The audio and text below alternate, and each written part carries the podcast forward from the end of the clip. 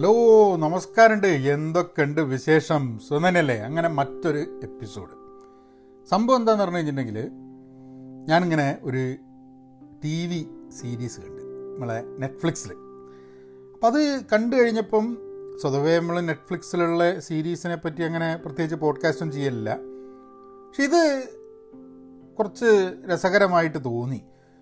എനിക്കിപ്പോൾ younger generation ഇത് ഇഷ്ടപ്പെടുമെന്ന് എനിക്ക് അറിഞ്ഞുകൂടാ പക്ഷേ എന്റെയൊക്കെ ജനറേഷൻ അതായത് ഒരു അമ്പതിലേക്ക് അടുത്ത് അമ്പതുകളിൽ ഒക്കെ ജീവിക്കുന്ന ആൾക്കാർക്ക് ഒക്കെ ഇഷ്ടപ്പെടാൻ സാധ്യതയുണ്ട്.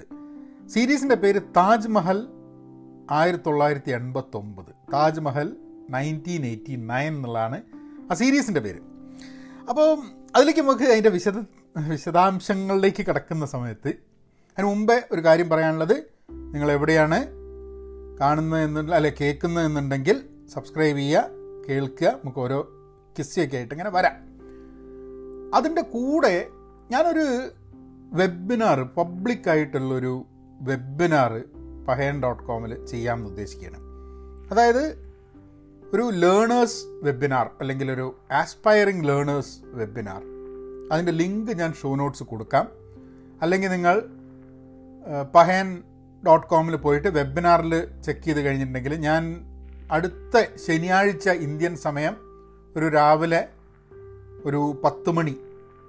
ശനിയാഴ്ച രാവിലെ പത്ത് മണി. അടുത്ത ശനിയാഴ്ച കേട്ടോ. ഈ ശനിയാഴ്ചയല്ല അടുത്ത ശനിയാഴ്ച എന്ന് പറഞ്ഞു കഴിഞ്ഞിട്ടുണ്ടെങ്കിൽ എനിക്ക് തോന്നുന്നത് അത് പത്തൊമ്പതാം തീയതി ആയിരിക്കും പത്തൊമ്പതാം തീയതി ശനിയാഴ്ച രാവിലെ പത്ത് മണിക്ക് ഒരു സൂം വെബിനാറാണ് ലിമിറ്റഡ് സീറ്റാണ് ആകെ എനിക്ക് തോന്നുന്നത് എന്റെ സൂമിൽ ഒരു തൊണ്ണൂറ് ആൾക്കാർക്കോ നൂറ് ആൾക്കാർക്കോ പറ്റാൻ മതി. പക്ഷെ എനിവേ അത് നിങ്ങൾ രജിസ്റ്റർ ചെയ്തിട്ട് താല്പര്യമുണ്ടെങ്കിൽ നിങ്ങൾക്കതിൽ ചേരാം.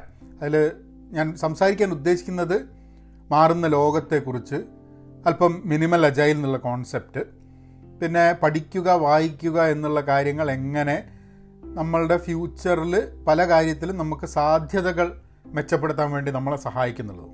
കൂടാതെ പഹയൻ ഡോട്ട് കോമിലുള്ള എന്റെ മലയാളം ലേണിംഗ് ഒരു ലേണിംഗ് എക്സ്പീരിയൻസ് ഉണ്ടല്ലോ. ആ ഒരു ലേണിംഗ് എക്സ്പീരിയൻസിനെ കുറിച്ച് നിങ്ങൾക്ക് എന്തെങ്കിലും ചോദ്യങ്ങളുണ്ടെങ്കിൽ അതും ഉത്തരം പറയാമെന്നുള്ള ഉദ്ദേശിച്ചിട്ടാണ് അപ്പം if you want to be part of that Pahayan dot കോമിൽ പോയിട്ട് വെബിനാറിൽ നോക്കിയിട്ട് വെബിനാർ അവിടെ രജിസ്റ്റർ ചെയ്യുക. എനിവേ നമുക്ക് കാര്യത്തിലേക്ക് കിടക്കാം. ഇതിന്റെ എനിക്ക് എനിക്കിത് ഇഷ്ടപ്പെടാനുള്ള കാരണം എന്താ വെച്ചാൽ ഒരു ഒരു റൊമാന്റിക് ഒരു സ്റ്റോറിയാണ് ഒരു ഡ്രാമയാണ് മാത്രമല്ല അതൊരു പ്രീ ഇന്റർനെറ്റ് എറയാണ് മൊബൈൽ ഫോണുകളും ഇന്റർനെറ്റൊക്കെ വരുന്നതിന് മുമ്പേ ആയിരത്തി തൊള്ളായിരത്തി എൺപത്തൊമ്പത് കാലഘട്ടത്തിൽ ലക്നൗവിൽ വെച്ചിട്ടാണ് ഈ കഥ അരങ്ങേറുന്നത്. അപ്പം ഇതൊരു കോളേജുമായിട്ടും കോളേജ് പശ്ചാത്തലവുമായി ബന്ധപ്പെടുത്തി പിന്നെ അതുമായിട്ടുള്ള പല പല കഥകൾ ഒരുമിച്ച് കൊണ്ടുവരികയാണ്. അതിൽ മെയിനായിട്ടുള്ള ക്യാരക്ടർ എന്ന് പറഞ്ഞു കഴിഞ്ഞിട്ടുണ്ടെങ്കിൽ ഒരു അഖ്തർ ബൈഗ് എന്ന് പറഞ്ഞിട്ടുള്ള ഒരു ഫിലോസഫി പ്രൊഫസറാണ്. ആ ഫിലോസഫി പ്രൊഫസർ ഉണ്ട്. ഫിലോസഫി പ്രൊഫസറിന്റെ സരിത എന്നാണ് ഹസ് വൈഫിന്റെ പേര്. വൈഫ് ഒരു ഫിസിക്സ് പ്രൊഫസറാണ് അപ്പോൾ ഇവർ രണ്ടുപേരും ചെറുപ്പത്തിലെ കല്യാണം കഴിച്ച് പ്രേമിച്ച് കല്യാണം കഴിച്ച് ഒക്കെ അവരിപ്പം they should be in their forties ഒരു മകനുണ്ട് അപ്പോൾ അവരുടെ ജീവിതത്തിന്റെ പല ഭാഗങ്ങൾ. അപ്പം ഭാര്യ ഫിസിക്സാണ് കൂടുതലുള്ളത്. പിന്നെ അടിപൊളി മസാല ഹിന്ദി സിനിമ കാണലാണ് ഇഷ്ടം. ഇയാളാണെങ്കിൽ ഫിലോസഫിയും പിന്നെ കവിതയും ഷെയ്റോ ഷായരിയും ഒക്കെ ആയിട്ടുള്ള ആ ലൈനിലാണ് ഇയാളുടെ ചിന്തകൾ അപ്പോൾ ഇവരുടെ രണ്ടുപേരുടെയും ഒരു ഫാമിലി ലൈഫ് ആണ് അതിൽ ഒരു ഭാഗം ഒരു സ്റ്റോറി. പിന്നെ ഒരു സ്റ്റോറി ഉള്ളത് ഈ കോളേജിൽ തന്നെ ഉള്ള രാഷ്ട്രീയമായി ബന്ധപ്പെടുത്തിയിട്ട് ഉള്ള രാഷ്ട്രീയവും പ്രണയവും ഒക്കെ കൂടിയിട്ടുള്ള ആ ജനറേഷനെ യങ്ങർ ജനറേഷനായിട്ടുള്ള ആൾക്കാരുടെ കഥകൾ. പിന്നെ സ്കൂളിൽ പഠിക്കുന്ന കുട്ടികളുടെ ചില പ്രണയങ്ങൾ അതിലൊരു രണ്ട് ക്യാരക്ടേഴ്സിന്റെ പിന്നെ ഇതിൽ തന്നെ എന്താ പറയുക ലക്നൗവിലെ ഈ പൊളിറ്റിക്സുമായി ബന്ധപ്പെടുത്തിയിട്ടുള്ള രാഷ്ട്രീയ ഗുണ്ടായുസത്തിനേക്ക് കുട്ടികൾ ഇടപെടുന്നതും രാഷ്ട്രീയത്തിൽ ഗുണ്ടകൾ അങ്ങനത്തെ ഒരു പ്ലോട്ടും അതിന്റെ ഇടയിൽ വരുന്നുണ്ട്. അപ്പം ഈ അക്തർ ബൈഗിന്റെ അതായത് നീരജ് കവി അഭിനയിക്കുന്ന അക്തർ ബൈഗിന്റെ ഒരു ഫ്രണ്ട് ഉണ്ട്. സുധാകർ എന്ന് പറഞ്ഞിട്ട്. അപ്പോൾ സുധാകർ ആയിട്ട് അഭിനയിക്കുന്നത് ഡാനിഷ് ഹുസൈനാണ്. ഡാനിഷ് ഹുസൈൻ രസകരമായിട്ട് ആ റോൾ അഭിനയിച്ചിട്ടുണ്ട്. അപ്പോൾ അയാളും ഒരു ഒരു ഫിലോസഫിയുടെ ഇയാളുടെ കൂടെ നമ്മളുടെ നീരജ് കബീർ അതായത് അക്തർ ബൈഗിന്റെ കൂടെ ഫിലോസഫി പഠിച്ചിരുന്ന. അപ്പം അക്തർ ബൈഗ് ഫിലോസഫി ഒക്കെ പഠിച്ച് ഫിലോസഫി പഠിപ്പിച്ചുകൊണ്ടിരിക്കുകയാണ്. സുധാകർ ഗോൾഡ് മെഡലിസ്റ്റ് ആയിട്ടും ആ രീതിയിലുള്ള ഒരു പ്രൊഫഷനിലേക്ക് അല്ല പോയത്. ഞാൻ അതിന്റെ ഡീറ്റെയിൽസ് ഒന്നും ഞാൻ പറയുന്നില്ല. പക്ഷേ എനിക്ക് ആ സിനിമ ഇഷ്ടപ്പെടാനുള്ളൊരു കാരണം ഉണ്ടായിരുന്നു നമ്മളതിങ്ങനെ കാണുന്ന സമയത്ത് ഇടയ്ക്കിടയ്ക്ക് നമ്മളിങ്ങനെ വിചാരിക്കും ഏയ് അയാൾക്ക് ഫോൺ എടുത്ത് വിളിച്ചാൽ പോരെ? അല്ലെങ്കിൽ ഇന്റർനെറ്റിൽ നോക്കിയാൽ പോരെ? എന്നൊക്കെ തോന്നും. പക്ഷേ പലപ്പോഴും നമ്മൾ മറന്നു പോവുകയാണ് ഇന്റർനെറ്റും അതേമാതിരി ഫോണും ഒന്നും ഇല്ലാത്ത ഒരു കാലമുണ്ടായിരുന്നു എന്നുള്ളത്. അന്ന് നമുക്ക് സെൽഫി അങ്ങനെ എടുക്കാൻ പറ്റില്ല? അപ്പോൾ ഇവർ താജ്മഹലിൽ പോകുന്നതും ഇവർ ഫോട്ടോ എടുക്കണം. രണ്ടുപേരും കൂടെ വലിയ ക്യാമറ ഒക്കെ എടുത്തിട്ട് ആൾക്കാർക്ക് കൊടുത്തിട്ട് ഇതൊന്ന് എടുത്ത് തരുമോ എന്ന് ചോദിക്കുന്ന ഒരു സംഭവം. ഇപ്പോഴൊക്കെ ഫോണിൽ സെൽഫി എടുക്കുകയാണ്. വേറൊരാളുടെ സഹായം തന്നെ പലപ്പോഴും ആവശ്യമില്ല എന്നുള്ളതാണ്.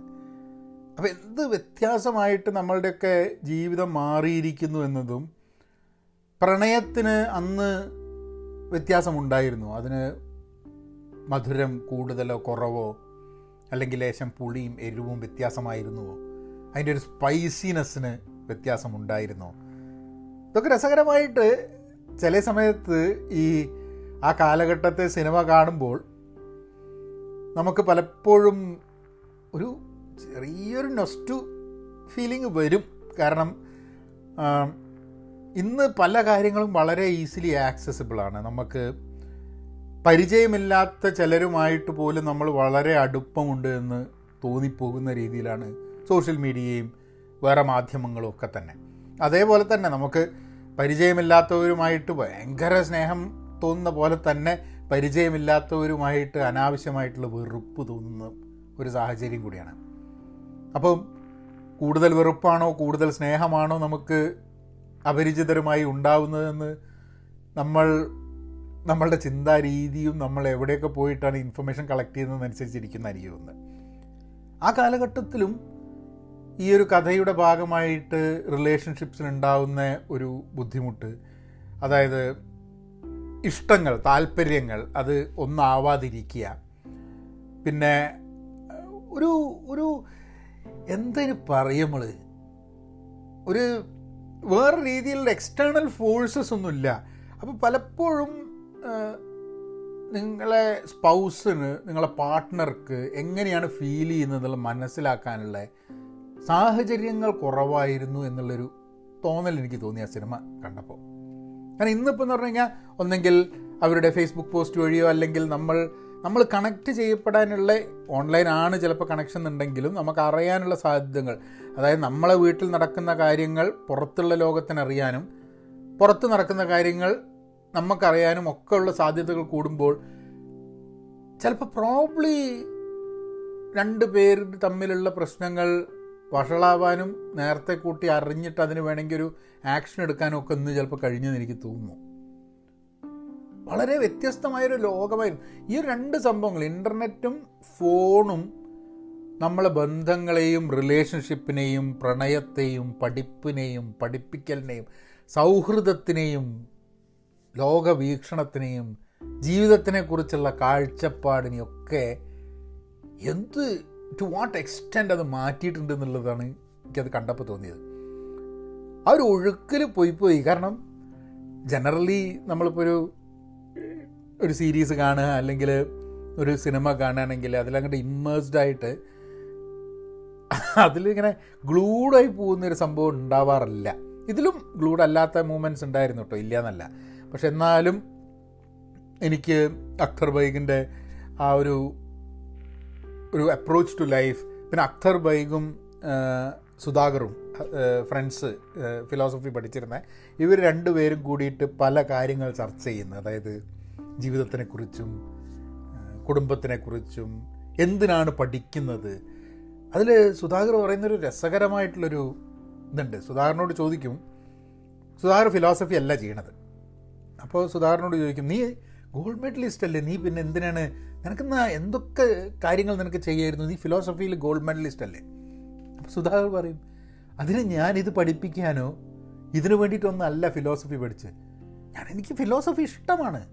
എനിക്ക് ഫിലോസഫി പഠിക്കണമെന്നുണ്ട്. എനിക്ക് ഈ ഫിലോസഫിക്കലായിട്ട് ഇങ്ങനെ ലോകത്തിന്റെ ചരിത്രത്തിൽ ഫിലോസഫേഴ്സ് പറഞ്ഞ് കോണ്ടംപ്ലേറ്റ് ചെയ്ത് ജീവിതം എന്തായിരിക്കണം? ജീവിതത്തിന്റെ അർത്ഥം എന്ത്? അർത്ഥമില്ലായ്മ എന്ത്? ഇതൊക്കെ മനസ്സിലാക്കാൻ വേണ്ടി അതറിയാൻ വേണ്ടിയിട്ടുള്ള താല്പര്യം എനിക്കുണ്ടായിരുന്നു. അതിനോണ്ടാണ് ഞാൻ പഠിച്ചത്. അല്ലാണ്ട് അത് കഴിഞ്ഞിട്ട് അത് എനിക്കൊരു ഉപജീവന മാർഗമാവണം എന്നുള്ള ഉദ്ദേശത്തിലല്ല എന്നുള്ളത്. അത് എനിക്ക് ഞാനതിങ്ങനെ കേട്ടപ്പോൾ ഞാൻ ആലോചിക്കാം. അങ്ങനെ ഒരു സാഹചര്യം ഇപ്പം ഞാനൊക്കെ വളർന്നു വരുന്ന സമയത്ത് നീ ജോലിനെ പറ്റി ആലോചിക്കേണ്ട നീ തൊഴിലിനെ പറ്റി ആലോചിക്കേണ്ട. തൊഴിൽ നിനക്ക് എന്തെങ്കിലുമൊക്കെ ചെയ്ത് നീ അങ്ങ് ജീവിച്ചാൽ മതി. നിനക്ക് പഠിക്കാൻ താല്പര്യമുള്ള കാര്യം നീ പഠിക്കുക എന്നുള്ള രീതിയിലായിരുന്നെങ്കിൽ ഞാൻ എന്തായിരിക്കും പഠിക്കുക എന്നുള്ളത് എന്റെ മനസ്സിൽ വീണ്ടും കൊണ്ടു വന്നു. എൻജിനീയറിങ്ങിന് പോവില്ല എന്നുള്ള കാര്യം നൂറ് ശതമാനം ഉറപ്പാണ്. കാരണം അങ്ങനെ ഒരു എൻജിനീയറിങ് ബെൻഡ് ഉണ്ടായിരുന്നില്ല എന്നുള്ള അക്കാലത്ത് അന്ന് കമ്പ്യൂട്ടറൊന്നുമില്ല. കമ്പ്യൂട്ടർ അല്ലാതെ ഉള്ള സംഭവങ്ങൾ എന്ന് പറഞ്ഞാൽ നമുക്ക് എൻജിനീയറിംഗ് ആയിട്ടൊരു ആ ഒരു തോട്ട് പ്രോസ് വേണമെന്നുണ്ടെങ്കിൽ എന്തെങ്കിലുമൊക്കെ വീട്ടിൽ അതുമായി ബന്ധപ്പെട്ടിട്ടുള്ള കാര്യങ്ങൾ ചെയ്യണം. അല്ലെങ്കിൽ ഇപ്പോൾ മെക്കാനിക്കൽ ഇപ്പോൾ എനിക്കറിയാം എന്റെ ക്ലാസ്സിലൊക്കെ ആ സമയത്ത് എന്റെ ബാച്ചിൽ വന്നിട്ടുള്ള ഡീസൽ എഞ്ചിനീയറിംഗ് അല്ലെങ്കിൽ ഓട്ടോമൊബൈൽ ഇന്നത്തെ ഇന്ന കാര്യത്തിന് മാത്രമേ താല്പര്യമുള്ളൂ എന്ന് പറഞ്ഞു വന്ന ആൾക്കാരുണ്ട്. അല്ലാണ്ടിപ്പോൾ പിന്നെ ഇലക്ട്രോണിക്സിലും ഇലക്ട്രിക്കലും ഉണ്ട് കേട്ടോ ഇതേമാതിരി ഇലക്ട്രിക്കൽ കാര്യങ്ങളും ഇലക്ട്രോണിക്സിന്റെ സാധനങ്ങളും ഒക്കെ ചെയ്യാനൊക്കെ താല്പര്യമുള്ള കുട്ടികളുമുണ്ട് പക്ഷേ എന്നോട് ചോദിച്ചു കഴിഞ്ഞിട്ട് എനിക്ക് സ്വാഭാവികമായിട്ടും ഞാനിപ്പോൾ പന്ത്രണ്ടാം ക്ലാസ്സിൽ ഉണ്ടാകുന്ന ഒരു അല്ലെങ്കിൽ പ്രീ ഡിഗ്രി കാലഘട്ടത്തിലേക്ക് നോക്കിയിട്ട് എനിക്ക് എന്താണ് താല്പര്യം എന്ന് വെച്ച് കഴിഞ്ഞാൽ അധികം വായനയില്ല കേട്ടോ അപ്പം ഫിലോസഫി എടുക്കണം അങ്ങനെയുള്ള സാധനങ്ങളൊന്നുമില്ല. ഹിസ്റ്ററി ഹ്യൂമാനിറ്റീസ് എടുക്കണം എന്നുള്ളൊരു താല്പര്യമാണ് ഉണ്ടായിരുന്നത്. അതും എനിക്ക് അതിനെപ്പറ്റി ധാരാളം അറിഞ്ഞിട്ടോ അല്ലെങ്കിൽ അത് പഠിക്കാനുള്ള ഒരു ഭയങ്കര താല്പര്യമുണ്ടായിട്ട് ചെയ്തതാണെന്ന് എനിക്ക് തോന്നുന്നില്ല. എനിക്കൊന്ന് അതാണെങ്കിൽ പഠിക്കാനധികം ഉണ്ടാവില്ല. അടിച്ചൊളിച്ച് നടക്കാമെന്നുള്ളൊരു ധാരണയിൽ തേർഡ് ഗ്രൂപ്പ് എടുക്കണം എന്നുള്ളൊരു ധാരണയായിരുന്നു എനിക്കുണ്ടായിരുന്നത്. അതായത് നമുക്ക് കഴിയുന്നത്ര ബുദ്ധിമുട്ടാൻ വയ്യ ഈ പഠിപ്പിന്റെ കാര്യത്തിൽ. പക്ഷെ സിനിമ ഭയങ്കര താല്പര്യമായിരുന്നു. സിനിമ കാണുക സിനിമയെക്കുറിച്ച്. അന്ന് സിനിമയിൽ ആകെയുള്ള ഓപ്പർച്യൂണിറ്റി എന്ന് പറഞ്ഞു കഴിഞ്ഞാൽ എനിക്കൊന്നും പൂന ഫിലിം ഇൻസ്റ്റിറ്റ്യൂട്ടിൽ നിന്നോ ഫിലിം പോയി പഠിക്കാമെന്നോ അങ്ങനെ ഒരു ഓപ്പർച്യൂണിറ്റി ഉണ്ട് എന്നുള്ളത് കാര്യം തന്നെ അറിഞ്ഞിരുന്നില്ല. അത് എന്റെ പരിമിതമായ വായനയും പരിമിതമായ ജനങ്ങളുമായിട്ടുള്ള സമ്പർക്കമൊക്കെ ആയിരിക്കും കാരണം കേട്ടോ. കാരണം നമ്മൾ സിനിമേനെ പറ്റി അറിയാം എന്നുള്ള അല്ലാണ്ട് പൂനെ ഫിലിം ഇൻസ്റ്റിറ്റ്യൂട്ടിൽ പോയി പഠിക്കാം അല്ലെങ്കിൽ ചെന്നൈ പോയി പഠിക്കാം അല്ലെങ്കിൽ നാഷണൽ സ്കൂൾ ഓഫ് ഡ്രാമയിൽ പോയി പഠിക്കാം എന്നുള്ള പോസിബിലിറ്റീസ് ഒന്നും ഒരിക്കലും മനസ്സിലായിട്ടില്ല. സിനിമ കാണുക സിനിമയോടുള്ള വലിയ കമ്പമുണ്ട് എന്നുള്ള അല്ലാണ്ട് സ്കൂളിൽ പഠിക്കുന്ന സമയത്ത് നാടകത്തിലൊക്കെ അഭിനയിച്ചിട്ട് ഇവൻ ഒരു നാടകത്തിൽ ആളാവും എന്നുള്ള ആഗ്രഹമൊന്നും അങ്ങനെ ഉണ്ടായിരുന്നില്ല. ഒരു എക്സ്ട്രാ കരിക്കുലർ ആക്ടിവിറ്റീസും ഒരു സംഭവം ഉണ്ടായിരുന്നില്ല. സ്പോർട്സും ഇല്ല എക്സ്ട്രാ കരിക്കുലർ ആക്ടിവിറ്റീസും ഇല്ല ഒന്നുമില്ല. അപ്പോൾ ഞാൻ പലപ്പോഴും ഇന്ന് തിരിഞ്ഞ് ആലോചിക്കുമ്പോൾ ഞാൻ വിചാരിക്കലുണ്ട് ഇത് ഒന്നും ഗുണമില്ലാണ്ട് ഒന്നിനും താല്പര്യമില്ലാണ്ട് ഇങ്ങനെ ഒഴുകിപ്പോകുന്ന രീതിയിലുള്ളൊരു ജീവിതം അന്ന് നന്നായിട്ട് പഠിക്കുമായിരുന്നു. അത് പക്ഷെ പഠിക്കാനുള്ളൊരു താല്പര്യം കൊണ്ടല്ല. പഠിക്കുക എന്നത് നമുക്ക് പഠിക്കണം എന്നുള്ള വീട്ടിൽ നിന്നുള്ള നിർബന്ധം കൊണ്ട് പഠിക്കുന്നതാണ്. അപ്പം അങ്ങനെയൊക്കെയുള്ള എനിക്ക് ഇഷ്ടമുള്ളത് പഠിച്ചോ എന്ന് പറഞ്ഞാൽ ഞാൻ എന്തെങ്കിലും പഠിക്കൂ. ചിലപ്പോൾ ഒന്നും പഠിക്കില്ലായിരിക്കും. ചിലപ്പോൾ ആ സമയം മുഴുവൻ വേസ്റ്റായി പോകാൻ മതി. അന്ന് എല്ലാവരും നിർബന്ധിച്ച് പഠിക്കുക എൻജിനീയറിങ്ങിന് പോവുക എന്നൊക്കെ പറഞ്ഞ് നമ്മൾ ആർ സി പോയി. ആർ സി പഠിച്ചു കഴിഞ്ഞു. അതുകൊണ്ട് ജീവിതം രക്ഷപ്പെട്ടു പോയി.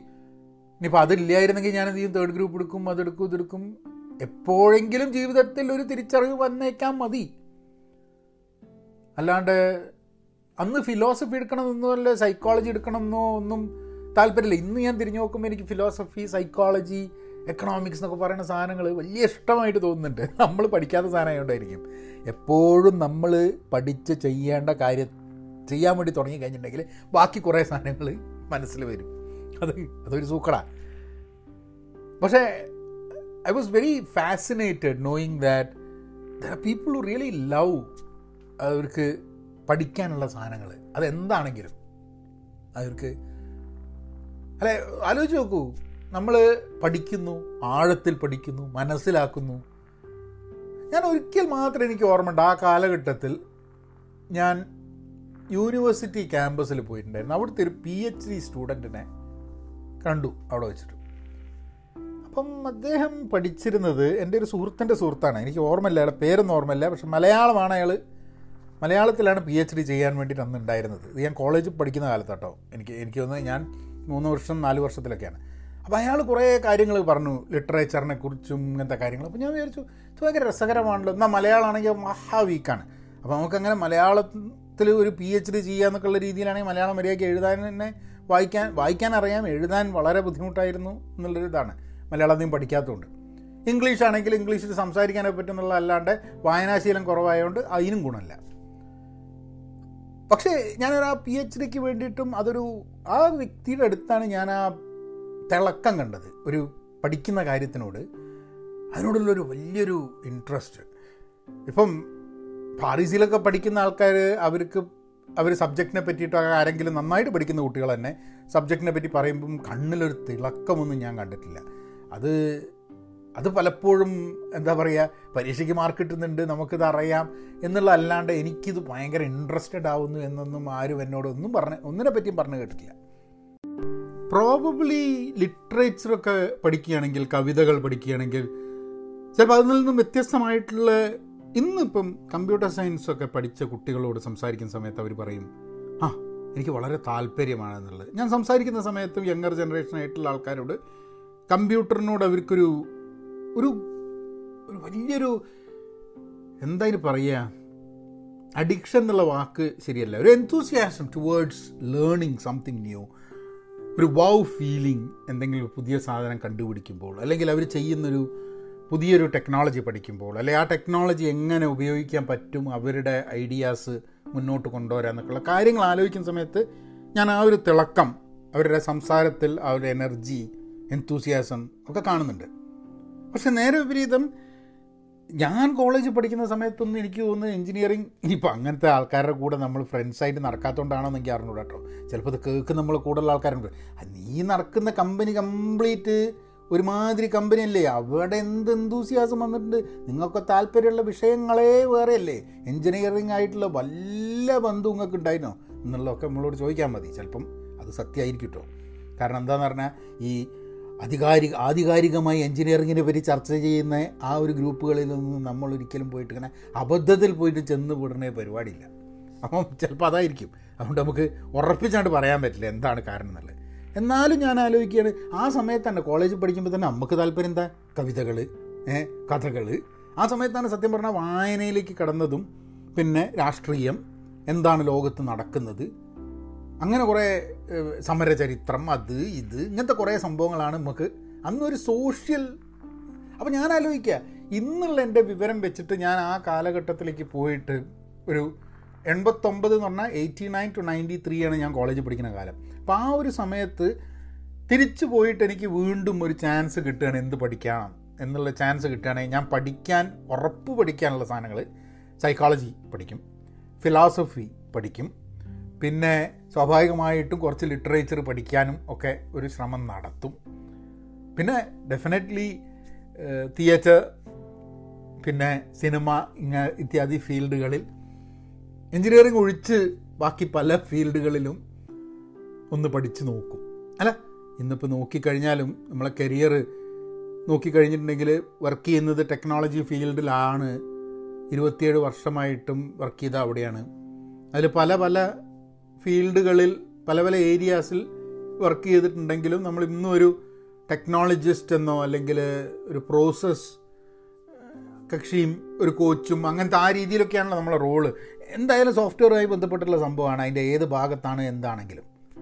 പക്ഷേ എന്നാലും മനസ്സിന്റെ ഉള്ളിൽ I mean that is what makes makes a living helps you make a living എന്ന് പറയാം. കാരണം ഇന്ന് ഒരു ജോലി ഒരു സ്ഥലത്ത് അന്വേഷിച്ച് പോകുന്ന സമയത്ത് നമ്മൾ ഇരുപത്തേഴ് വർഷം ചെയ്ത ടെക്നോളജിയായി ബന്ധപ്പെട്ടുള്ള സ്ഥലത്ത് മാത്രമേ ജോലി അന്വേഷണം നടക്കുള്ളൂ.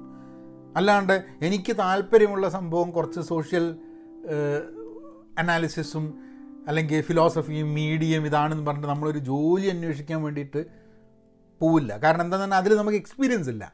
അതിൽ നമുക്ക് പാഷൻ മാത്രമേ ഉള്ളൂ. ഇന്നും ഇപ്പോൾ കഴിഞ്ഞൊരു ഇരുപത്തി ഏഴ് വർഷം എന്ന് പറയാൻ പറ്റില്ലെങ്കിലും ഒരു ഒരു പതിമൂന്ന് വർഷം പതിനാല് വർഷത്തെ experience has been on media social media ഞാൻ വളരെ ആക്റ്റീവായിട്ട് സോഷ്യൽ മീഡിയ തുടങ്ങി.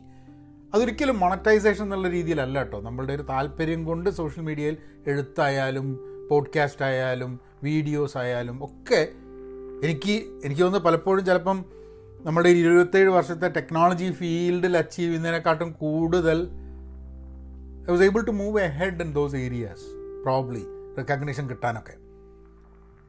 അപ്പം അപ്പം അത് എന്നാലും ഇന്നും അത് നമ്മളുടെ ഒരു മുഖ്യധാര നമ്മളെ ഒരു ഇൻകം അല്ലെങ്കിൽ അതിന് വേണ്ടിയിട്ടുള്ളൊരു ആക്ടിവിറ്റി ആയിട്ട് കാണാൻ ഇന്നും ആയിട്ടില്ല. ഇന്ന് പറ്റില്ല എന്നുള്ളതാണ്.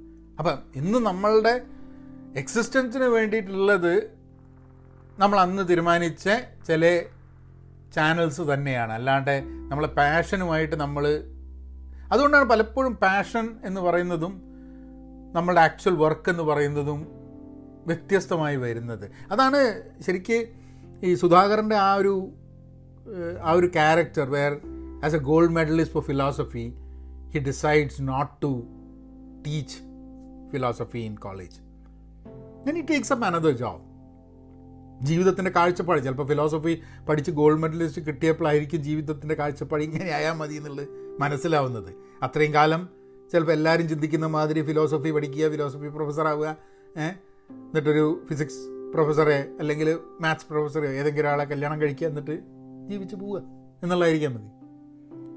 പിന്നെ കവിതകൾ അതിൽ കവിതകളുടെ ചില ചെറിയ ചെറിയ ഭാഗങ്ങൾ ഈ കോൺവെർസേഷന്റെ ഭാഗമൊക്കെ ആയിട്ട് ഇങ്ങനെ വരുന്നുണ്ട്. രസകരമാണ് അപ്പം അത് അത് നോക്കുമ്പോൾ ഒക്കെ ഒരു കാലഘട്ടത്തിന്റെ ഒരു വളരെ നൊസ്റ്റാൾജിക് ആയിട്ടുള്ള ഒരു college life college life during the eighties എന്നൊക്കെ പറയുന്നത് ഇന്നത്തെ കോളേജ് ലൈഫിൽ നിന്നും വ്യത്യസ്തമാണ് എന്നാണ് ഞാൻ വിചാരിക്കുന്നത്. കാരണം പ്രത്യേകിച്ച് ഇന്റർനെറ്റും കമ്പ്യൂട്ടറും ഫോണും സോഷ്യൽ മീഡിയയും ഒന്നുമില്ലാത്ത മരവും മരച്ചുവട്ടിൽ തണലും കലിങ്കും പടികളും ഒക്കെ ഉള്ള ഒരു ഒരു it's it's a very different experience ആയിരുന്നു കോളേജ് ആ കാലത്തെന്ന് തോന്നുന്നു. ഇന്ന് കോളേജിൽ നമുക്ക് ഒന്നെങ്കിൽ പഠിക്കുകയോ പഠിപ്പിക്കുകയോ ചെയ്താലേ അറിയാൻ പറ്റുള്ളൂ ഇന്നത്തെ കോളേജുകൾ എങ്ങനെയായിരിക്കും എന്നുള്ളത്. അതിൽ രസകരമായിട്ടുള്ള ഫൈസ് അഹമ്മദ് ഫൈസിന്റെ ഒരു ഒരു കവിത ഒരു നൂർജഹാനൊക്കെ പാടി പലരും പാടിയിട്ടുള്ളൊരു തന്നെ രണ്ട് വരി അങ്ങനെ അങ്ങനെ കഴിഞ്ഞ രണ്ട് ദിവസമായിട്ട് തന്നെയായിരുന്നു എന്റെ ഇതിലിങ്ങനെ വന്നു കൊടുക്കുന്നത്. മുജ്സെ പെഹലി സി മുഹബത്ത് മേരെ മെഹബൂബ് നമാ മുജ്സെ പെഹലി സി മുഹബത്ത് മേരെ മെഹബൂബ് നമാ मैंने समझा था कि तू है तो ദരക്ഷാ ഹയാ അങ്ങനെയല്ല പാടുന്നത് പക്ഷെ എങ്ങനെയും പാടാം എന്നുള്ളതാണ്. കാരണം അത് പറഞ്ഞുകൊണ്ടും വേണം മുത്സെ പെഹലി സി മുഹബത്ത് മെരെ മെഹബൂബ് എന്ന മാങ്. മേനെ സംഝാ താ കി ഹേ തു ദരക്ഷോ ഹേ ഹയാ. അപ്പം അങ്ങനെ പോകുന്ന ഒരു ഒരു ഒരു കവിതയാണ്. വളരെ ഫേമസ് ആയിട്ട് ഫയസിന്റെ എനിക്ക് തോന്നുന്നു ഒരു കാലഘട്ടത്തെ മുഴുവൻ അതായത് പ്രണയത്തെക്കുറിച്ചാണ് പറയുന്നതെന്ന് വിചാരിക്കുമ്പോൾ അത് പ്രണയത്തെക്കുറിച്ചല്ല. അത് വിപ്ലവത്തെക്കുറിച്ചും രാജ്യത്തെക്കുറിച്ചും ഒക്കെയുള്ള ഒരു ഒരു ഒരു ഒരു കവിതയാണ്. പക്ഷെ അത് തുടങ്ങുന്ന സമയത്ത് മുഹബത്ത് എന്നൊക്കെ പറഞ്ഞു കഴിഞ്ഞിട്ടുണ്ടെങ്കിൽ പ്രണയിനിയോട് പറയുകയാണ് എന്റെ ആദ്യത്തെ പ്രണയം നീ എന്നിൽ നിന്നും മേടിക്കരുത് എന്റെ ആദ്യത്തെ പ്രണയം എന്ന് പറയുന്നത് ഞാൻ എന്തിനു വേണ്ടി നിലകൊള്ളുന്നു? ഇപ്പം അത് വിപ്ലവമാണെങ്കിൽ വിപ്ലവം അല്ലെങ്കിൽ രാജ്യമാണ് രാജ്യം എന്തിനു വേണ്ടി? അതാണ് എന്റെ ആദ്യത്തെ പ്രണയം. അത് കഴിഞ്ഞ് അത് നീ എന്നോട് ചോദിക്കരുത് എന്നും പറഞ്ഞിട്ടാണ് ഇതൊക്കെ പാഷനായിട്ട് വർക്ക് ചെയ്യുന്ന ആൾക്കാർക്ക് ഈ രാജ്യസ്നേഹവും വിപ്ലവവും എന്നല്ലാതെ കേട്ടോ. ആൾക്കാർ ഞാൻ എനിക്ക് പരിചയമുള്ള ഒരാൾ ഒരു പ്രാവശ്യം പറയേണ്ടതായിട്ടുണ്ട്. നാടകത്തിൽ വർക്ക് ചെയ്യുന്ന കക്ഷിയാണ്. അപ്പോൾ പറഞ്ഞു എന്റെ ആദ്യത്തെ പ്രണയം നാടകമാണ്. ആദ്യത്തെ പ്രണയം കഴിഞ്ഞിട്ട് എനിക്ക് എല്ലാ ലോകത്തിലെ എല്ലാ ആളുകളുമായിട്ടുള്ള ബന്ധങ്ങളെയും ആ ഒരു തിയേറ്റർ ആയിട്ടുള്ള റിലേഷൻഷിപ്പിന്റെ നോട് അനുബന്ധമായിട്ട് മാത്രമേ ബാക്കി എല്ലാ റിലേഷൻഷിപ്പ് പോലും അയാൾക്ക് കാണാൻ പറ്റുന്നുള്ളൂ എന്നുള്ളത്. അതായിരിക്കാം മതി പാഷൻ എന്ന് പറഞ്ഞു കഴിഞ്ഞാൽ. ചിലപ്പോൾ നമുക്ക് ചില സീരീസൊക്കെ കണ്ടു കഴിഞ്ഞാൽ ആ സീരീസ് ചിലപ്പോൾ ഉണ്ടാക്കിയ ആൾ നമ്മളോട് പറയാൻ ഉദ്ദേശിച്ച കാര്യമാണോ നമുക്ക് കിട്ടിയെന്ന് അറിഞ്ഞൂടെ കാരണം എനിക്ക് ലക്നൗവിൽ ഞാൻ പോയിട്ടില്ല. പക്ഷെ ലക്നൗ ലക്നൗവിയൻ എന്താ പറയുക ആ ഒരു എന്താ ഹിന്ദിയിലൊക്കെ പറയാൻ ലക്നൗവിയൻ അന്താസ് എന്നോ. അതായത് ലക്നൗവിയൻ ആൾക്കാരുടെ ഒരു ഒരു രീതികളും കാര്യങ്ങളൊക്കെ സിനിമയിൽ നിന്നും അല്ലെങ്കിൽ പുസ്തകങ്ങളിൽ നിന്നും നമ്മൾ വായിക്കുകയും പഠിക്കുകയൊക്കെ ചെയ്തിട്ടുണ്ട്. കൂടെ കൂടാതെ ലക്നൗവിൽ നിന്നും വന്നിട്ടുള്ള ആൾക്കാർ നമ്മൾ കൂടെ ജോലി എടുക്കുകയൊക്കെ ചെയ്തിട്ടുണ്ട്. അപ്പോൾ അവർ സംസാരിക്കുമ്പോഴും അവരുടെ ജീവിതത്തിൽ അവർ കവിതയോടുള്ള ഇഷ്ടവും അങ്ങനെ അവർ വളരെ രസകരമായിട്ടുള്ള ഇന്ത്യയിൽ പല ഭാഗത്തു നിന്നുള്ള ആൾക്കാരോട് നമ്മൾ മിങ്കിൾ ചെയ്യുന്ന സമയത്ത് പല ആൾക്കാരുടെ അടുത്തു നിന്നും നമുക്ക് ജീവിതത്തിന്റെ ചെറിയ ചെറിയ അംശങ്ങൾ നമുക്ക് കൈ കിട്ടുകയാണ്. അപ്പം അങ്ങനെ ഇത് കാണുന്ന സമയത്ത് പ്രോബ്ലി എനിക്ക് ലക്നവുമായിട്ടുള്ള കണക്ഷൻ എന്താണെന്ന് ചോദിച്ചു കഴിഞ്ഞാൽ ഇങ്ങനെ കുറേ വായിച്ചിട്ടും കേട്ടിട്ടും കണ്ടിട്ടും ഒക്കെ ഉള്ള പരിചയം മാത്രമേ ഉള്ളൂ. അല്ലാണ്ട് അവിടെ പോയിട്ടോ ജീവിച്ചിട്ടോ ഒന്നുമുള്ള പരിചയമല്ല. അപ്പോൾ തൊണ്ണൂറ്റി ആയിരത്തി തൊള്ളായിരത്തി തൊണ്ണൂറ്റൊമ്പത് പിന്നെ ലക്നൗ ആ ഭാഗത്തു നിന്നൊക്കെ എന്റെ കൂടെ പഠിക്കാൻ ആർ ഐ സിന്റെ ഒരു വലിയൊരു ഗുണം ഉണ്ടായിരുന്നത് എല്ലാ ഇന്ത്യയിലും ചുറ്റുപുറത്തുള്ള എല്ലാ ആൾക്കാരിൽ നിന്നും എല്ലാ സംസ്ഥാനങ്ങളിൽ നിന്നും ആൾക്കാരൊന്നും പഠിക്കുന്നുണ്ട്. അതിപ്പം ആന്ധ്രാപ്രദേശിൽ നിന്നാണെങ്കിൽ തമിഴ്നാട്ടിൽ നിന്നാണെങ്കിൽ മഹാരാഷ്ട്രയിൽ നിന്നാണെങ്കിൽ ഗുജറാത്തിൽ നിന്നാണെങ്കിൽ യു പി ബീഹാർ ബംഗാൾ ഇവിടുന്നൊക്കെ ആൾക്കാർ വരുന്നുണ്ട്. അപ്പം ഞങ്ങൾക്കൊരു ഒരു വളരെ ഒരു ദേശീയ ഒരു മെൽട്ടിംഗ് പോട്ട് മാതിരിയായിരുന്നു ആർ ഇ സിയിൽ ആ കാലത്ത്. ഞങ്ങൾ എനിക്കൊന്ന് ഞാൻ ആ സമയത്ത് പഠിക്കുന്ന കാലത്താണ് ബാബരി മസ്ജിദ് വിളിക്കുന്നത് കോളേജിലുള്ളപ്പം. അന്ന് അന്നുള്ള ചർച്ചകൾ അന്ന് ഞങ്ങൾ കോളേജിൽ ആ സംഭവം നടന്നതിനെക്കുറിച്ച് നമ്മൾ സംസാരിച്ചത് അതിന്റെ അത് അതതിന്റെ അതിന്റെ വ്യക്തമായ ആഴത്തിൽ മനസ്സിലായിരുന്നു എല്ലാവർക്കും എന്ന് എനിക്ക് അറിഞ്ഞുകൂടാ. കാരണം ആ ന്യൂസ് വന്നപ്പോൾ അപ്പോൾ നമ്മളൊരു കോളേജ് ലൈഫിന്റെ ഒരു രീതിയിൽ തന്നെ ആയിരിക്കും ചിലപ്പം പല കാര്യങ്ങളും ചിന്തിച്ചിരുന്നത്.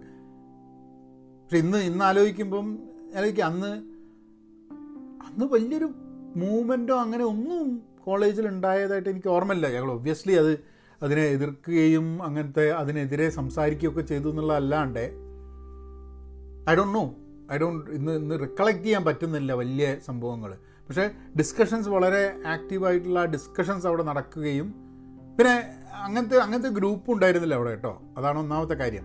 വളരെ ചുരുങ്ങിയ മൂന്നാൽ ആൾക്കാരുണ്ടായിരുന്നു. ഒരു ഒരു B J P R S S ആ ഒരു ആ ഒരു ഭാഗത്തുനിന്ന് വരുന്ന മേ ബി ഫ്യൂ പീപ്പിൾ വതേ പക്ഷെ അവർക്കൊരു ഒരു സ്ട്രോങ് പ്രസൻസ് ഒന്നും ആ റീസിൽ ഉണ്ടായിരുന്നില്ല. ഇന്നുണ്ടോയെന്നും അറിയില്ല.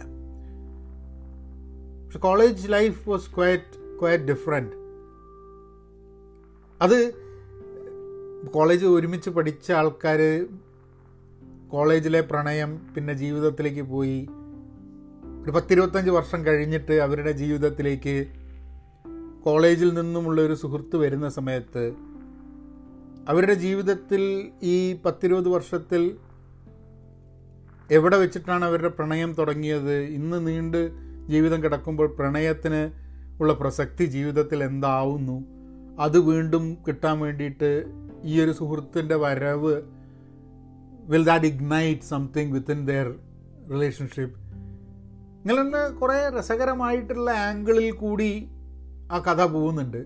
മാത്രമല്ല ബോത്ത് അതിലെ ബോത്ത് നല്ല എല്ലാ ക്യാരക്ടേഴ്സും whether it is Gitanjali or Danish or Neeraj all those people have done extremely well കാരണം വളരെ ആ ക്യാരക്ടറിനോട് യോജിച്ച് പോകുന്ന ആ സിൻ ആ കഥയോട് യോജിച്ച് പോകുന്ന പലപ്പോഴും രസമാണ് ഈ ഫോണില്ലാത്ത ഇന്റർനെറ്റ് ഇല്ലാത്തൊരു എറ എന്തായിരുന്നു എന്നുള്ളത് തന്നെ കുറേ പേർക്കൊക്കെ മറന്നു പോകും അല്ലേ? കാരണം എനിക്ക് തോന്നുന്നു നമ്മളുടെയൊക്കെ ഒരു ഒരു സ്വഭാവ രീതിയിൽ തന്നെ അല്ലെങ്കിൽ സംസാര രീതിയിൽ ആക്ഷൻസിലൊക്കെ തന്നെ ഈ ഇന്റർനെറ്റും സോഷ്യൽ മീഡിയയും ഫോണും ഒക്കെ കടന്ന് കയറിയിട്ടുണ്ടെന്നാണ് ഒന്ന് ഇപ്പം ഞാൻ തമാശ പറഞ്ഞു കഴിഞ്ഞിട്ടുണ്ടെങ്കിൽ നമ്മളൊരു സുഹൃത്തുണ്ടായിരുന്നു. ഇവനെങ്ങനെയെന്ന് പറഞ്ഞു കഴിഞ്ഞാൽ ആര് സിഗരറ്റ് കത്തിച്ചാലും അപ്പം കയ്യിൽ നിന്നുള്ളൂ ഏഹ് ഒരു പുക തരാൻ വേണ്ടിയിട്ട്. അപ്പോൾ ഇതൊരു സ്വഭാവമായി മാറിയിട്ട് ഇപ്പോൾ വീട്ടിൽ പോയി കഴിഞ്ഞപ്പോൾ എന്റെ അച്ഛൻ ഒരു സിഗരറ്റ് എടുത്ത് കത്തിച്ചപ്പോൾ നേരം എന്റെ കയ്യാട്ടുന്നുണ്ട് ഒരു അച്ഛന്റെ അടുത്ത് അതോട് കൂടിയിട്ട് തീർന്നു എന്നാണ് പറഞ്ഞവൻ. അപ്പോൾ അതേമാതിരി നമുക്ക് ഈ ഫോണൊക്കെ ഫോൺ കയ്യിൽ വെച്ചിട്ട് ഫുൾ ഫുൾ ടൈം നടക്കുമ്പോൾ നമ്മളുടെ എനിക്ക് തോന്നുന്നത് കൈയൊക്കെ നീങ്ങുന്നത് തന്നെ പ്രോബ്ലി ആയിരത്തി തൊള്ളായിരത്തി എൺപത്തൊമ്പതിലെ ആൾക്കാരുടെ കൈ നീങ്ങുന്ന മാതിരി ആയിരിക്കില്ല എന്ന് തോന്നുന്നു നമ്മളെ കൈയൊക്കെ നീങ്ങുന്നത്. ഫുൾ ടൈം കൈ ഇപ്പോൾ എനിക്ക് പോഡ്കാസ്റ്റിൽ അങ്ങനെ കാണിക്കാൻ പറ്റില്ല. പക്ഷേ ഫോണിന്റെ അതേ ഷേപ്പിലായിരിക്കും നമ്മളെ കയ്യിന്റെ ഉള്ളം കൈ ഉണ്ടാവുക. കാരണം ഫോൺ പിടിച്ച് പിടിച്ച് പിടിച്ചിട്ട്. അല്ലേ? പ്രോബ്ലി അല്ല നമ്മൾ ആ കാലത്ത് ചിലപ്പം മുഷ്ടി ചുരുട്ടിയിട്ടാണ് നടന്നിരുന്നതിന്റെ ഇന്ന് ഫോൺ പിടിക്കാൻ പാകത്തിന് മുഷ്ടി തുറന്നുകൊണ്ട് അല്ലെങ്കിൽ കൈപ്പത്തി വെച്ചുകൊണ്ടായിരിക്കും ചിലപ്പോൾ നമ്മൾ ജീവിക്കുന്നുണ്ടാവുക. ആർക്കറിയാം? എന്ത് എന്തൊക്കെ മാറ്റങ്ങൾ നമുക്ക് ആസ് ഇൻഡിവിജ്വൽസ് വന്നിട്ടുണ്ട് സ്വഭാവത്തിൽ ആക്ഷൻസിൽ അത് വളരെ സൂക്ഷ്മമായിട്ട് ചിലപ്പം നിരീക്ഷിച്ച് കഴിഞ്ഞിട്ടുണ്ടെങ്കിൽ ചിലപ്പം മനസ്സിലാക്കാൻ പറ്റാൻ മതി അങ്ങനത്തെ പ്രശ്നങ്ങളൊക്കെ. എനിവേ ഐ തിങ്ക് ഒരു സ്വതവേ നെറ്റ്ഫ്ലിക്സിലും അമേസോണിലും കാണുന്ന സംഭവങ്ങൾ പറയത്തക്ക ഗംഭീരമായിട്ടുള്ള ചില കാര്യങ്ങൾ കാണാറില്ല. പക്ഷേ ഇത് ഞാൻ ഇതിന്റെ രസം എന്താണെന്ന് പറഞ്ഞു കഴിഞ്ഞിട്ടുണ്ടെങ്കിൽ ഈ പ്രോഗ്രാം കാണാൻ വേണ്ടി ഞാൻ തുടങ്ങുകയും നിർത്തുകയും ചെയ്തതാണ്. എന്നിട്ട് ഞങ്ങൾ വീണ്ടും എനിക്കൊന്ന് ഇത് റിലീസായത് മൈ അണ്ടർസ്റ്റാൻഡിങ് ഇസ് ദാറ്റ് എനിക്കൊന്ന് ഈ ഈ ഫെബ്രുവരിയിലൊക്കെയാണ് ഈ വർഷം അതായത് നമ്മളുടെ കോവിഡൊക്കെ വരുന്നതിന് മുമ്പേ ഐ തിങ്ക് റിലീസായി എന്ന് തോന്നുന്നു. പക്ഷേ അത് അത് കഴിഞ്ഞിട്ട് ഞാൻ ഏപ്രിലൊരു കാണാൻ ശ്രമിച്ചു. കാണാൻ പോയില്ല നീങ്ങിയില്ല. ആദ്യത്തെ ഫസ്റ്റ് കാരണം അതിന്റെ ഒരു കോൺടാക്സ്റ്റ് എനിക്ക് മനസ്സിലായില്ല. പക്ഷേ പിന്നെ ഇത് ഞാൻ എന്താ നീരജ് കബീന്റെ വേറൊരു ഫിലിം കണ്ടിട്ട് നീരജ് കബി ആണല്ലോ എന്ന് പറഞ്ഞിട്ട് വീണ്ടും അത് കാണാൻ വേണ്ടി ഞങ്ങൾ തുടങ്ങിയതാണ് കഴിഞ്ഞ ആഴ്ച. And that was that was very good it was it's an amazing കാരണം ഇപ്പോൾ ഒരു ഒരു ഫോർട്ടീസിൽ ഏജ് ഫോർട്ടീസ് ആൻഡ് ഫിഫ്റ്റീസ് ഉള്ള ആൾക്കാർക്ക് അല്ലെങ്കിൽ if you are interested in knowing how life was pre internet pre mobile era എനിക്കൊന്ന് ഇഷ്ടപ്പെടുന്ന തോന്നുന്നു ട്രൈ ചെയ്ത് നോക്കൂ. കാണേണ്ട ഇതാണ്. അതിൽ വേറൊരു ഇൻട്രസ്റ്റിംഗ് പാട്ടും കൂടെ ഉള്ളത്. ഡാനിഷ് ഹുസൈൻ എന്ന് പറഞ്ഞിട്ടുള്ള ആ കലാകാരനെ പരിചയപ്പെടുന്നത് വേറെ സിനിമകളിലൊക്കെ കണ്ടിട്ടുണ്ടെങ്കിലും വളരെ ഫെമിലിയർ ഫേസ് ആണെങ്കിലും ഇതിലെ ആ സുധാകർ എന്നുള്ള ക്യാരക്ടറാണ് എനിക്ക് ശരിക്കും അങ്ങ് പിടിച്ചു. അത് കഴിഞ്ഞിട്ട് ഞാൻ ഡാനിഷിനെ കുറിച്ച് കൂടുതൽ മനസ്സിലാക്കുകയും ഡാനിഷ് തിയേറ്ററിൽ ധാരാളം വർക്ക് ചെയ്യുന്ന ഒരാളാണ്. മാത്രമല്ല അയാൾ ചെയ്യുന്നൊരു രസകരമായിട്ടുള്ളൊരു ആർട്ട് ഫോം ഉണ്ട് ഒരു തിയേറ്റർ ഫോം ഉണ്ട് story telling form Dastangoi എന്ന് പറഞ്ഞിട്ട്. ദാസ്താ ഗുയി എന്ന് പറഞ്ഞു കഴിഞ്ഞിട്ടുണ്ടെങ്കിൽ ദാസ്ത ഒരു പേർഷ്യൻ വാക്കാണ്. ദാസ്ത എന്ന് പറഞ്ഞാൽ കഥ ഗുയി എന്ന് പറഞ്ഞു കഴിഞ്ഞാൽ ടെല്ലിംഗ് ദ ടെയിൽ എന്ന്. അപ്പോൾ ദാസ്താൻ ഗുയി എന്ന് പറഞ്ഞാൽ കഥ പറച്ചിലാണ് ഒരു ഉറുദു കഥ പറച്ചിലിന്റെ ഒരു ഒരു ശൈലിയാണ്. അപ്പം അതിൽ അത് റിവൈവ് ചെയ്ത് അതിനെ അതിന്റെ പ്രോഗ്രാംസൊക്കെ ചെയ്തുകൊണ്ടിരിക്കുകയാണ് ദാനിഷ് ഹുസൈൻ. ആൻഡ് പിന്നെ ഒബ്വിയസ്ലി ഫിലിം ആക്ടിങ്ങും ഉണ്ട്. അപ്പോൾ ദാനിഷിന്റെ ആ ഒരു ദാസ്ത ഗുയി എന്നുള്ള ആ ഒരു കോൺസെപ്റ്റിൽ മൂപ്പരിപ്പം കിസ്സെ ബാസി എന്ന് പറഞ്ഞിട്ട് മലയാളം മറാഠി സംസ്കൃതം അപ്പോൾ ഉറുദു മാത്രമല്ലാണ്ട് ബാക്കി ഭാഷകളിൽ നിന്നുമൊക്കെ ഇൻട്രസ്റ്റിംഗ് ആയിട്ടുള്ള ചില സ്റ്റോറി ടെല്ലിംഗ് എക്സ്പെരിമെൻസ് അയാൾ ചെയ്യുന്നുണ്ട്. അപ്പോൾ അത് ഞാൻ അതിനെ പറ്റിയിട്ട് ഇന്നലെ ഇരുന്നിട്ട് ഞാൻ അതും കുറച്ച് ഇതാക്കിയപ്പോൾ ഞാൻ എന്തായാലും വിചാരിച്ചു നമുക്കൊരു വീഡിയോ ഞാനിപ്പോൾ അടുത്ത എന്റെ നെക്സ്റ്റ് പ്രോജക്റ്റായിട്ട് നമ്മൾ ചെയ്യാൻ പോകുന്നത് ഒരു ദാസ്താ ഗുയി ലെവലിൽ ഒറ്റയ്ക്ക് നമുക്ക് ചെയ്യാന്ന് പറഞ്ഞാൽ പാട്ടും മ്യൂസിക്കും സാധനങ്ങളൊന്നും ഉണ്ടാവില്ല. എന്നാലും ഞാൻ ജോൺ എബ്രഹാമിന്റെ ഒരു കഥയുമായിട്ട് ഒരു ദാസ്താ ഗുയി അല്ലെ കിസ്സേബാസി ലൈനിൽ ഒരു ഒരു വീഡിയോ ചെയ്യാനുള്ളൊരു ഉദ്ദേശമുണ്ട്. അത് അത് ഞാൻ ഇന്ന് റെക്കോർഡ് ചെയ്യണമെന്ന് വിചാരിച്ചായിരുന്നു നടന്നില്ല. ചിലപ്പോൾ over the weekend I might record and then അത് നിങ്ങൾ യൂട്യൂബ് സബ്സ്ക്രൈബ് ചെയ്യുക. അപ്പോൾ യൂട്യൂബ് സബ്സ്ക്രൈബ് ചെയ്ത് കഴിഞ്ഞിട്ടുണ്ടെങ്കിൽ അത് എന്റെ വീട്ടിലിരി കവിതകൾ എന്നും കഥകൾ എന്നും വീട്ടിലിരി കവിതകൾ എന്നും പറഞ്ഞിട്ട് ഒരു പരമ്പര ചെയ്തിട്ടുണ്ടായിരുന്നു ഒരു മാർച്ച് സമയത്ത്.